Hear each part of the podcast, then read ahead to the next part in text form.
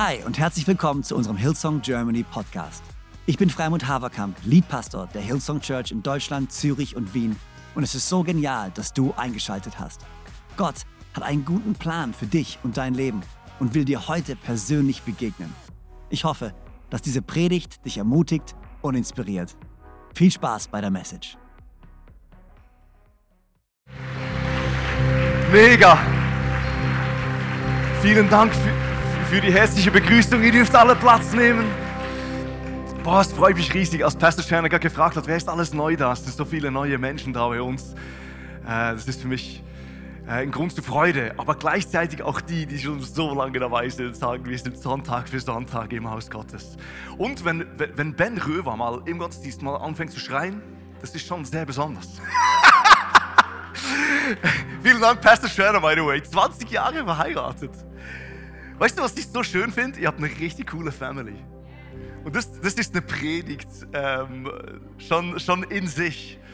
Äh, so schön zu sehen, euch, euch als Familie. Ähm, hey, äh, wie wir gerade gehört haben, wir sind in der, ähm, ich wollte gerade sagen, Philippa-Reihe.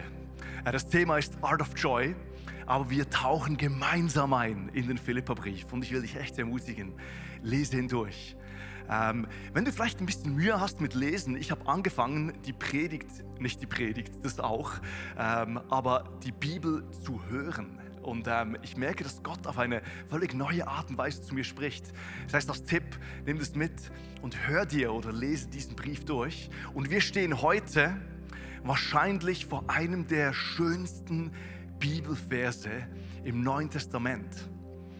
Ähm, Tim Keller hat gesagt, wenn du dir das Neue Testament vorstellst, wie so ein Gebirgszug, dann ist diese Bibelstelle, Philippa 2, Verse 1 bis 12, das ist wie so einer der höchsten Peaks. Also du musst dir vorstellen, wie das Matterhorn, wenn das Matterhorn über 4000 Meter hoch wäre, ich bin nicht sicher, wie hoch es ist, ziemlich hoch, aber ich weiß nicht, wer von euch war mal in Zermatt und hat das Matterhorn gesehen, hat es schon mal gesehen?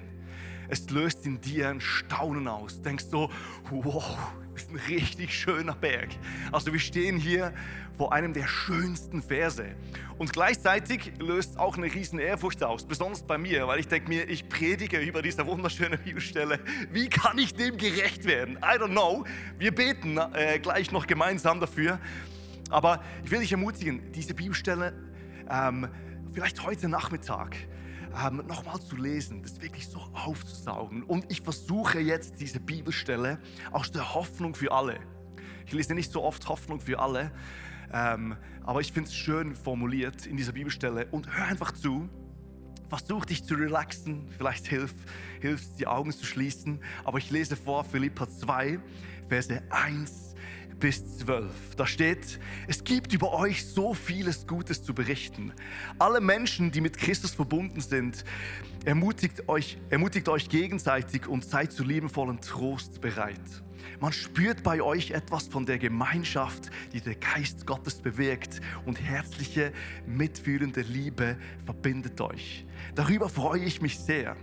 Vollkommen aber ist meine Freude, wenn ihr euch ganz einig seid in der einen Liebe miteinander verbunden bleibt und fest zusammenhält. Weder Eigennutz nach Streben noch Ehre soll euer Handeln bestimmen. Im Gegenteil, seid bescheiden und achtet den anderen mehr als euch selbst. Denkt nicht an euren eigenen Vorteil. Jeder von euch soll das Wohl des anderen im Auge haben. Nehmt euch Christus zum Vorbild. Und jetzt kommen wir zu diesem Peak. Jetzt schreibt er, in einer Intensität, was Jesus für uns getan hat. Ich glaube, das finden wir kaum so intensiv im Neuen Testament wie hier. Und er schreibt, Vers 6, obwohl er in jeder Hinsicht Gott gleich war. Und mit diesem Gleich spricht er von der Trinität. Vielleicht fragst du dich, wo findet man Wo findet man dieses Wort? Dieses Gleich bedeutet Morphei in, in Griechisch und es bedeutet ähm, es ist die Essenz von Gott, die er in sich getragen hat. Also die genau selben Eigenschaften. Er war ihm gleich. Und jetzt lese ich weiter. Hielt er nicht selbstsüchtig daran fest, wie Gott zu sein. Nein, er verzichtete darauf, wurde einem Sklaven gleich. Er wurde wie jeder andere Mensch geboren und war in allem ein Mensch wie wir, wie du und ich. Er erniedrigte sich noch tiefer und war Gott gehorsam bis zum Tod, ja bis zum schändlichen Tod am Kreuz. Darum hat ihn Gott erhöht und ihm den Namen gegeben, der über allen Namen steht vor Jesus müssen einmal alle die Knie fallen, äh, in die Knie fallen. Alle im Himmel, auf der Erde und im Totenreich. Und jeder ohne Ausnahme wird zur Ehre Gottes des Vaters bekennen, Jesus Christus ist der Herr. Und jetzt Vers 12. Was, schließt, was schließen wir daraus, liebe Freunde? Ihr habt immer befolgt, was ich euch weitergegeben habe. Hört aber nie, nicht, hört nur nicht, ich lese nochmal, hört aber nicht nur auf mich, wenn ich bei euch bin, sondern erst recht während meiner Abwesenheit. Arbeitet mit Furcht und Zittern an eurer Rettung und an meinem besseren Lesen. Komm, wir beten. Jesus, ich will dir Danke sagen. Danke sagen für diese wunderschöne schöne Bibelstelle, die vor uns liegt. Und Jesus, ich bitte dich, dass du meine Worte wie salbst, Jesus, mir die Weisheit gibst und ich bete aber gleichzeitig auch für offene Herzen. Ich will dich ermutigen, öffne dein Herz. Jesus, ich bete, dass diese Worte nicht von mir, sondern von dir direkt in unseren Herzen landet, Jesus. In deinem Namen beten wir und wir sagen gemeinsam Amen, Amen. Sehr schön. Hey, der Titel meiner Predigt ist, falls du dich fragst, was versuchst du zu beweisen? Was versuchst du zu beweisen? Ich weiß nicht, wie es euch ging. Äh, wir hatten eine richtig schöne Zeit. Äh, wir waren für eine Woche in meiner Heimat, wo ich aufgewachsen bin, wo Rebi und ich aufgewachsen sind, by the way. Wir kommen aus demselben Dorf. Ähm, und äh, wir hatten so eine Weihnachtsfeier und wir haben unglaublich viel gegessen. Ich freue mich riesig aufs Fasten. Es ist echt gut. Wir haben so viel gegessen. Ähm, und wir waren wirklich so am Tisch und auf einmal kamen wir auf das Gespräch Enneagramm. Ich weiß nicht, ob du es kennst. Enneagramm ähm, zeigt dir auf eine sehr schöne Art und Weise, ähm, wie dich Gott geschaffen hat, äh, was so deine Eigenschaften sind, was auch deine Herausforderungen sind in deinem Leben, äh, was deine Stärken und Schwächen sind. Und wir haben einfach angefangen, darüber zu diskutieren. Und ähm, einer, der am Tisch war, war ein ziemlicher Experte, habe ich gemerkt. Der war besser geschult als ich in diesem, diesem Feld. Ähm, und er hat gesagt, weißt du, die zwei Enneagrammnummern, ähm, soviel ich weiß, ist es die Nummer 8 und äh, die Nummer 1 sind die, sind die geborenen Leiter. Und ich saß so da und ich weiß, ich bin nicht die Nummer 8 und ich bin nicht die Nummer 1 und irgendwie hat es mich voll genervt. Weil ich, ich bin doch ein Leiter, habe ich gedacht. Und ich höre so zu und ich werde immer, mein Gesicht ist öfter ein bisschen rot, aber ich, ich spanne mich so an. Ich, ich bin wirklich völlig unentspannt und ich, ich unterbreche sein Wort und ich sage ihm, was steht doch gar nicht so. Er behauptet da nur, was er behauptet, ist nicht ganz korrekt. Es kann so sein, aber auch die anderen Nummern, die können doch auch Leiter sein. Und ich habe gemerkt, ich versuche mich zu verteidigen. Ich versuche mich zu beweisen. Rebi saß da neben mir und nimmt so ein bisschen meine Hand und wenn sie das macht, weiß ich so, oh, nicht gut, nicht gut. Ich, äh, ich, ich, konnte den Abend dann ein bisschen retten, aber ich habe gemerkt, es hat nichts gebracht. Die Stimmung wurde nur schlecht am Tisch. Gott sei Dank, neben mir saß eine richtig witzige Person. Er hat dann wieder alles gerettet. Und am nächsten Tag, meine Frau ist sehr weise mittlerweile, sie darf mich nicht konfrontieren im Moment und wird es noch schlimmer. Äh, am nächsten Tag, so in aller Ruhe, sagt dann so Rebi zu mir, hey, was versuchst du eigentlich zu beweisen? du musst doch gar nichts beweisen. Und ich sehe, das ist der Titel meiner Predigt. Was versuchst du zu beweisen? Und das Schöne ist, vielleicht merkt ihr es, ich, ich spreche hier von einem Kontrast. Und ich finde es wirklich so schön, wie das Paulus macht. Paulus spricht hier in diesem Brief von Freude. Er spricht, hey, Freude ist, ist so ein wichtiges Element in unserem Leben. Freude ist nicht gleich glücklich sein. Glücklich bedeutet, wenn Glück in dein Leben kommt, ähm, erleben wir Glück und das ist auch schön. Glücklich sein ist nicht, nicht was Falsches, aber er sagt, Freude ist was Tieferes. Freude dürfen wir auch, erleben, wenn wir auch durch dunkle Zeiten gehen.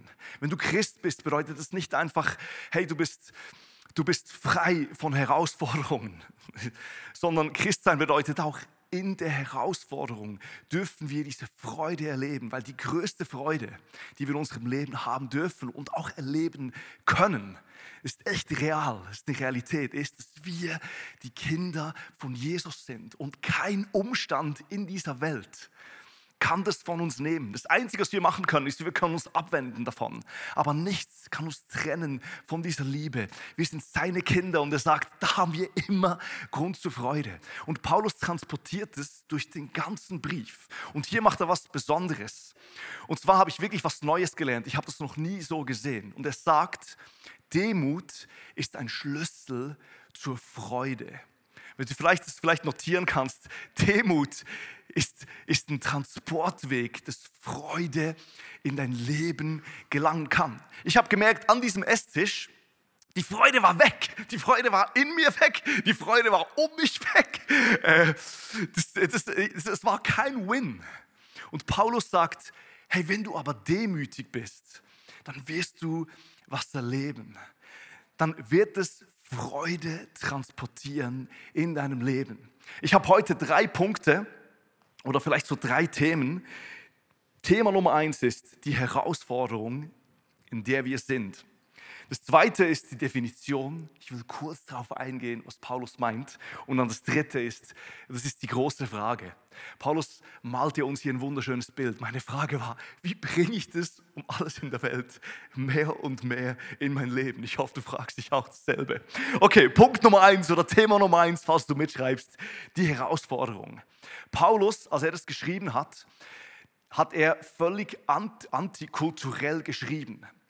Meine, wenn du vielleicht das liest, denkst du, ah, das war vielleicht die Kultur zu dieser Zeit. War es echt nicht. Die Philosophen, die griechischen Philosophen, die Römer, die haben definitiv, ich weiß nicht, ob sie überhaupt über Demut geschrieben haben, aber Demut war nicht ein großes Thema. Das kam durch Jesus in diese Welt. Diese Definition, die wir sehen, hat Jesus geprägt. So was hat die Welt vorher noch nicht gesehen. Da war Alexander der Große. Das war das Thema. Ein junger Mann, der wirklich die Weltherrschaft zu dieser Zeit, diese, diese bekannte Welt, was an sich gerissen hat irgendwie und mit 32 schon gestorben ist. Da waren, da waren diese, diese, diese griechischen, römischen Cäsaren, das waren diese großen Helden. Helden.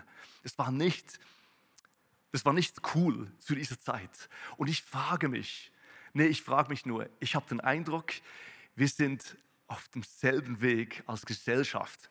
Ähm, wenn du vielleicht, äh, Pastor Schreiner hat es im Vorwort gesagt, im Video, ähm, The Art of Joy, lehnen wir uns an an die, ähm, an die Woo Church und ich habe geschaut, was Pastor Rich Wilkerson, der vor fünf Jahren hier war, gebracht hat über dieses Thema. Und er hat ein paar Fakten mitgebracht und ich habe gedacht, ich, ich bringe die mal an euch und es sind, es sind so Facts aus den USA. Und manchmal denken wir im deutschsprachigen Raum, wir sind anders. Und es, es könnte vielleicht sein, dass ein paar Unterschiede sind, aber ich habe das so gehört und so gedacht, ich kenne das, das kommt mir voll bekannt vor. Okay, er hat ein paar Befragungen geteilt und ich will die mit euch teilen. Und zwar die erste Befragung an Studenten. Ähm, und zwar war die Frage, siehst du dich als ein VIP, als eine sehr wichtige Person? Und da kannst du ausfüllen, ja oder nein. 1950 wurden Studenten gefragt und die Gallup-Umfrage hat gezeigt, nur 12 Prozent von den befragten Studenten haben angekreuzt, sie sich als VIP sehen. 2005 wurde genau dieselbe Umfrage gemacht und es kam heraus, dass sich 80 Prozent der Studenten gesehen haben als VIPs. Und ist ja ist sehr interessant.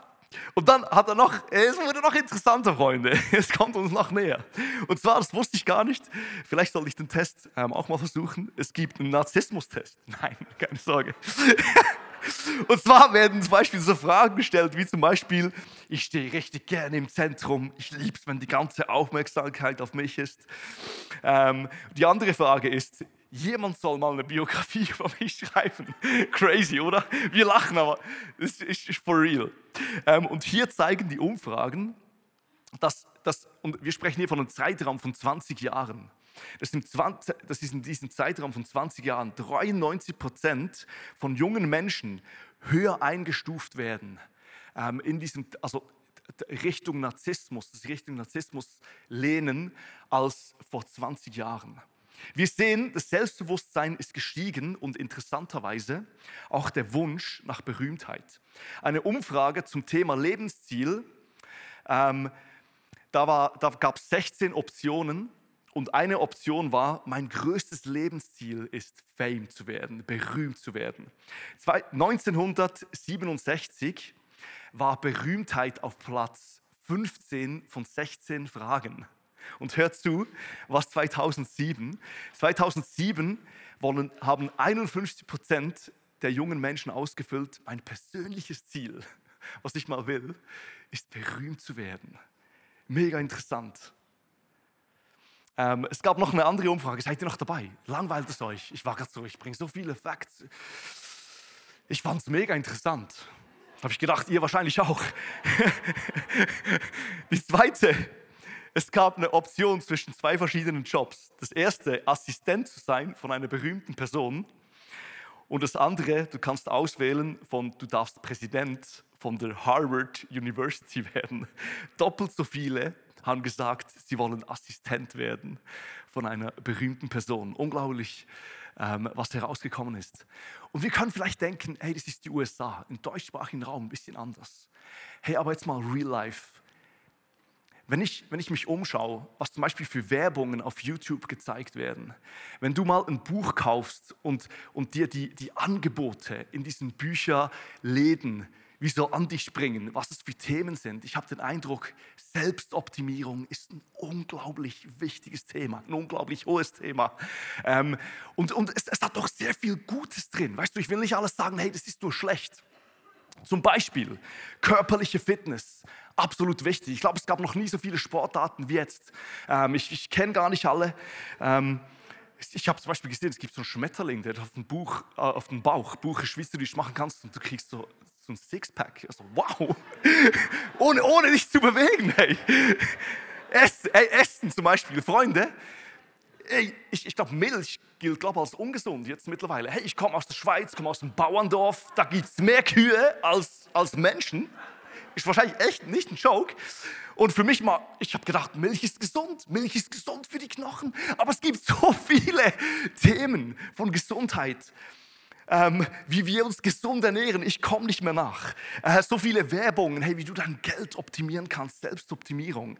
Und man müsste eigentlich, eigentlich daraus schließen, wenn man das so sieht, dass wir uns wirklich selber optimieren und wirklich immer wieder besser werden. Aber wenn ich so in die Gesellschaft schaue, wenn ich so schaue, in, was, in welche Richtung diese Entwicklung sieht, sehe ich nicht, dass wir, dass wir mehr Freude haben. Ich sehe aber auch nicht, dass irgendwie diese, diese Self-Confidence, dass die wirklich so gestiegen ist, dass sie sich wirklich so grundsätzlich wirklich verändert hat.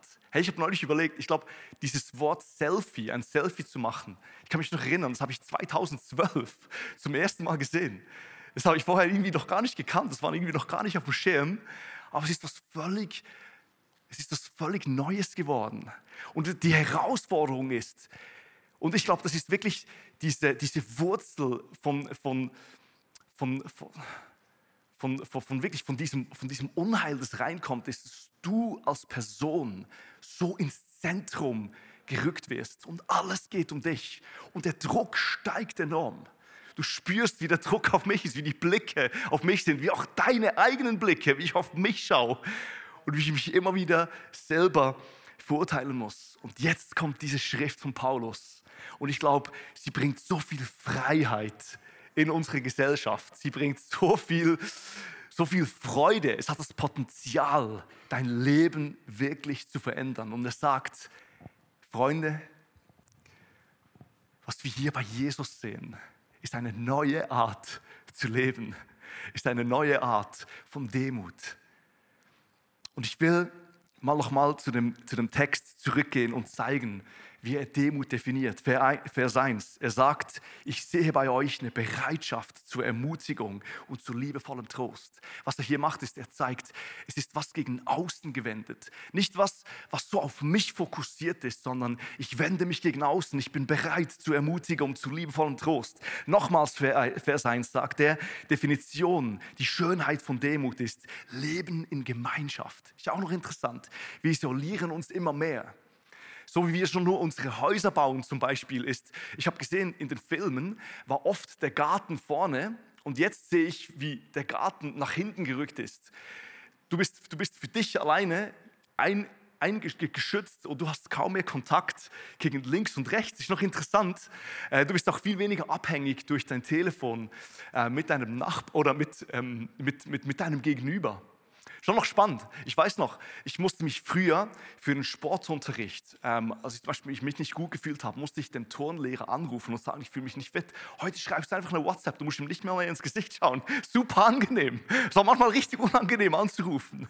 Es kommen so gesellschaftliche interessante Sachen. Er sagt, Demut hat was mit Gemeinschaft zu tun. Einig im festen Zusammenhalt. Ich glaube, das ist nicht eine Einheit, die fake ist, einfach Einheit der Einheit zur Liebe, sondern weil es uns wichtig ist, versuchen wir diesen gemeinsamen Weg zu gehen. Und jetzt, jetzt kommt es zum Peak, zum Wichtigsten, zu dieser Maxime. Und er sagt, Definition im tiefsten von Demut ist frei von Eigennutz und Streben nach Ehre. Bescheiden achtet den anderen höher als sich selbst. Hör mal gut zu. Ich habe eine Definition von Rick Warren, wunderschön. Er sagt, Demut bedeutet nicht weniger von sich zu denken. Man denkt ja oft so, Demut bedeutet, ah, ich denke schlecht von mir. Elias, du hast es so schlecht gemacht. Nein, das ist nicht die Definition von Demut. Es bedeutet nicht weniger von sich zu denken, sondern weniger an sich zu denken. Mega, oder? Es bedeutet weniger an sich zu denken, weniger von sich eingenommen zu sein. Vers 4, er sagt, Sie denkt nicht an den eigenen Vorteil.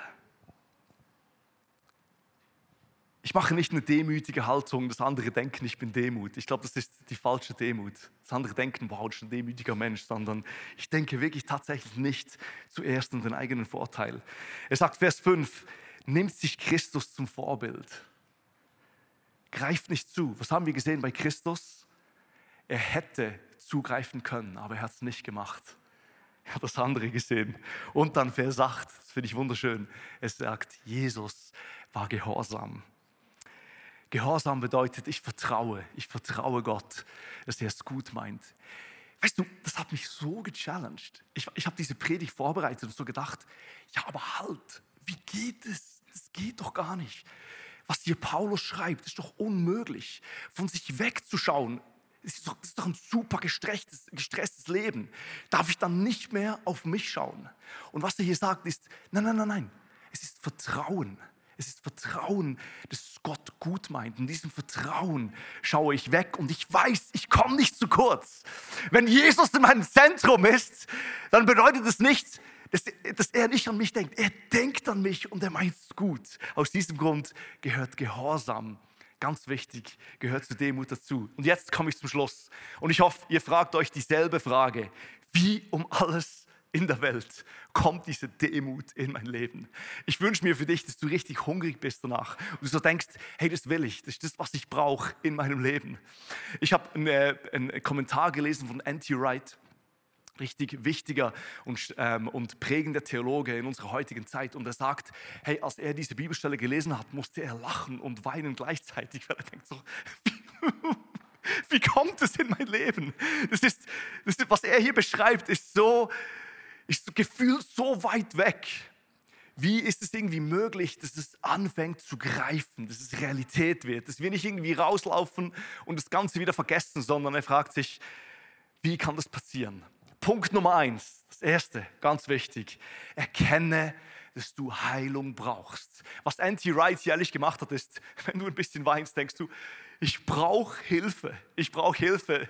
Ich will, dass das in mein Leben kommt. Ich weiß noch nicht wie, aber ich weiß, ich brauche mehr von dem. Ich brauche Heilung.